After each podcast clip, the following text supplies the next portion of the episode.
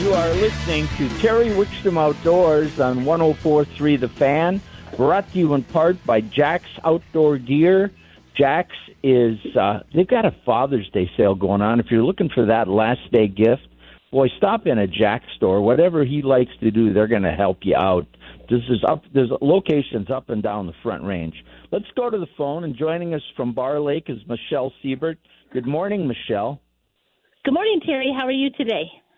I'm doing well, and it's a shame that Barr Lake is just a dried-up desert and there's no water there. Oh, yeah.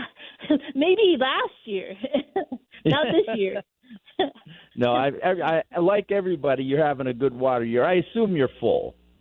We are the fullest that Barr Lake has ever been. Wow, that's that's incredible. That makes for a lot of fun, a lot of activities. You got things going on. You know, for we, we are on a lot, but people sometimes we forget to tell people. Tell them where Barr Lake is and describe the area. Of course, yeah. So Barr Lake State Park is in Brighton, Colorado. We're right off of I seventy-six in Bromley.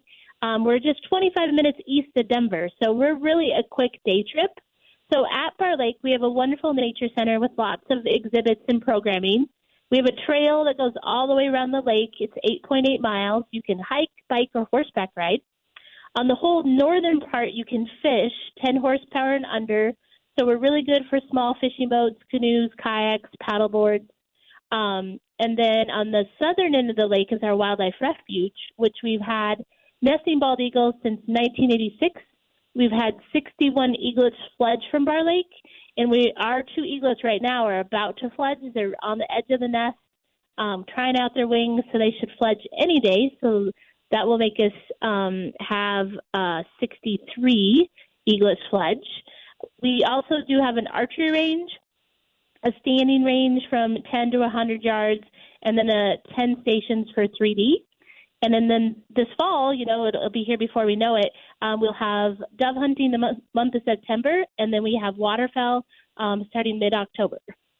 Yeah, you just there's so much to do. Now, on a normal basis, it's a day-use park, but there's mm-hmm. so much to do there. Um, let's talk a little bit about the fishing.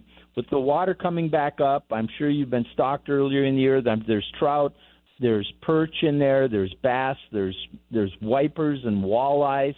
How has the fishing been? It's really been good. You know, checking fishermen and on the boat, and we saw some crappie even. And we've had a couple tournaments here. We had a carp tournament that was really successful. And then we had our um, casting clays with Colorado clays, and they caught quite a few walleyes, some big wipers, and a lot of trout. Yeah, and we had J R on last week, and he, he mentioned the winners. In fact, I, I can't remember if I posted that on social media. I'll have to do that. That's quite an event he has there every year that you guys join together on. Uh, but the fishing, it's kind of an an overlooked resource at times because a lot of people have big boats, and they think they can't put them on there. But as long as they use their electric or a kicker motor, they can put their big boat on there too, right?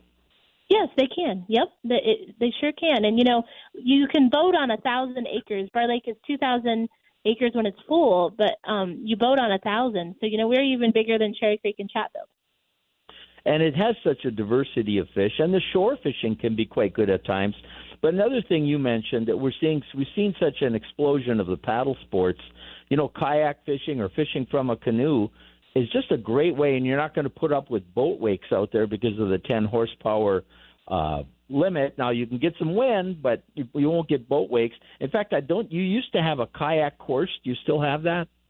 Yeah, we have. Um, we're about to put it out again. It's so a water trail. So you can use our Agents of Discovery app, and then um, you go on our water trail, and you use your phone to learn about the park. It's really fun. Yeah, and there's a lot to do. So it's a great place. And then, of course, great place for a picnic, the nature center, and the birding. You mentioned the eagles. What's the m- biggest number of eagles you've ever had at the park at one time? Um, so probably in two thousand fifteen, we had one hundred sixteen that we counted in one area. So, you know, we're really, um, they winter here, so we get a lot of them wintering here. But we also have, you know, ten to fifteen that, that are here year-round. So a lot of people think that you won't see eagles even in the summertime, um, and you will. Um, so our new nest that they just built is at Malmarker three, So if you stop by the Nature Center, um, we can direct you to um, where you would see the eagles. You know, we have herons and cormorants and American um, white pelicans. And we've had over three hundred seventy-one different bird species sighted at Barr Lake. And we kind of call Barr Lake the bed and breakfast for birds. Okay, now I'm going to change things up on you, because on the twenty-fourth, which I believe is next week, you're going to go completely off the wall and do a, a International Mud Day. Yeah, so it's International Mud Day, and it's super fun. And we are combining that with the Brighton Chamber of Commerce Health and Fitness Expo. So what it is, it's from ten to two.